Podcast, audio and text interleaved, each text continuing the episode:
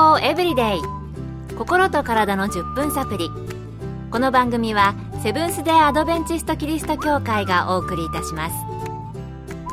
皆様お元気でしょうか？森田美恵です。今日もあなたやあなたの大切な人の心と体の健康に役立つ情報を短い10分間にぎゅっと詰め込んでお届けします。なおこの番組は健康情報番組で医師のアドバイスや治療に変わるものではなくすでに投薬を受けている方病院に通われている方はかかりつけの医師の指導のもとこの番組の情報も参考になさってください。皆さんは COPD ってご存知ですか？日本語の病名は慢性閉塞性肺疾患というんだそうです。早速ですが今日はこの COPD について取り上げたいと思います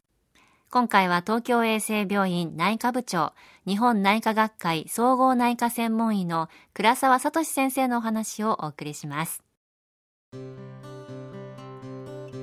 COPD とは、慢性、クロニックの C、閉塞、オブストラクティブの O、肺、パウモナリーの P、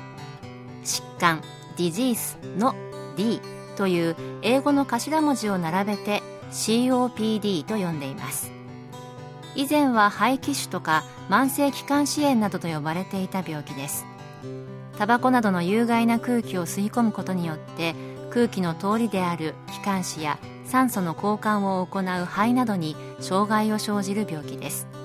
長期間の喫煙習慣が主な原因であることから COPD は肺の生活習慣病と言われていますタバコを長く吸っている人がかかる肺気腫や慢性の気管支炎なら聞いたこともありますよね。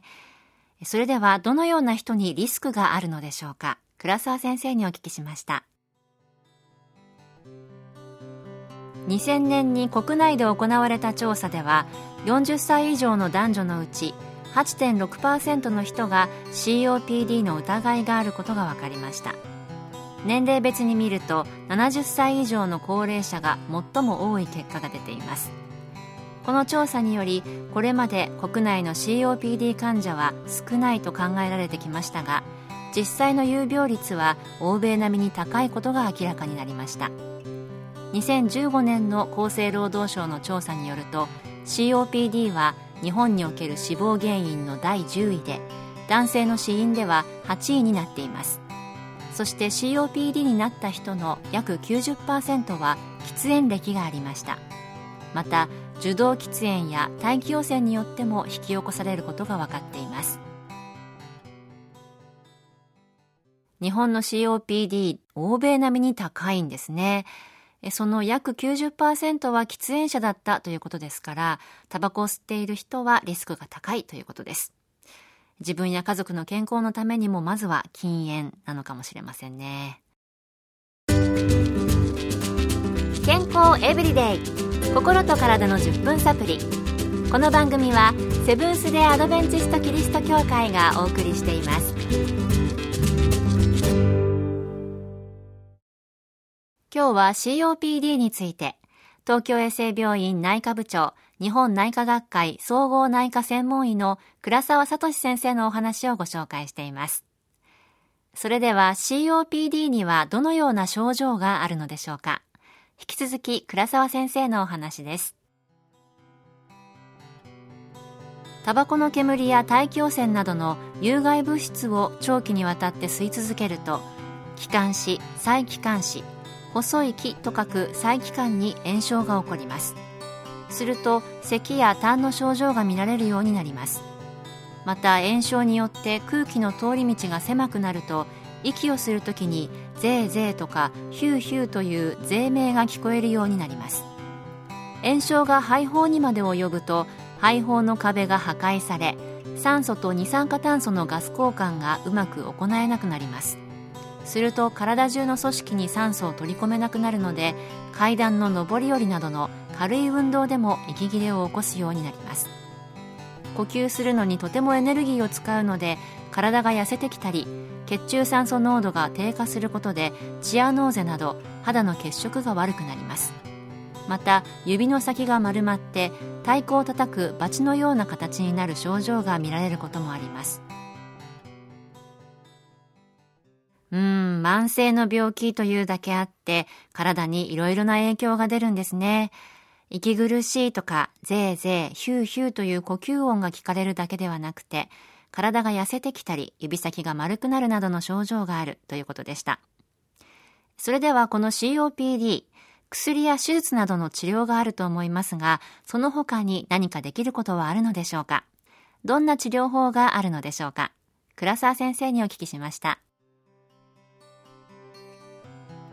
COPD の治療法には薬物療法酸素療法場合によっては手術など程度や病態によっていろいろありますがかかりつけの医師または近くの病院でご相談ください。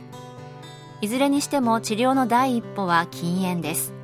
早くやめればやめるほど COPD で苦しむ期間が短くなります。また呼吸器感染症が COPD の重症化につながることからワクチンの接種も重要です。悪化を防ぐためのワクチンにはインフルエンザワクチンや肺炎球菌ワクチンなどがあります。またインフルエンザワクチンと肺炎球菌ワクチンを併用することによってインフルエンザワクチン単独の場合に比べ COPD の感染症悪化の頻度が減少することが報告されています。そして全ての COPD の患者さんとその家族介助者にも接種をお勧めしています。その他にも栄養管理や呼吸リハビリテーションなどがあります。その中でも中心となるのが運動療法で例えば手に物を持つ時に息苦しさを感じるような場合には前屈運動や下半身の強化軽いダンベルを使って上腕や握力の強化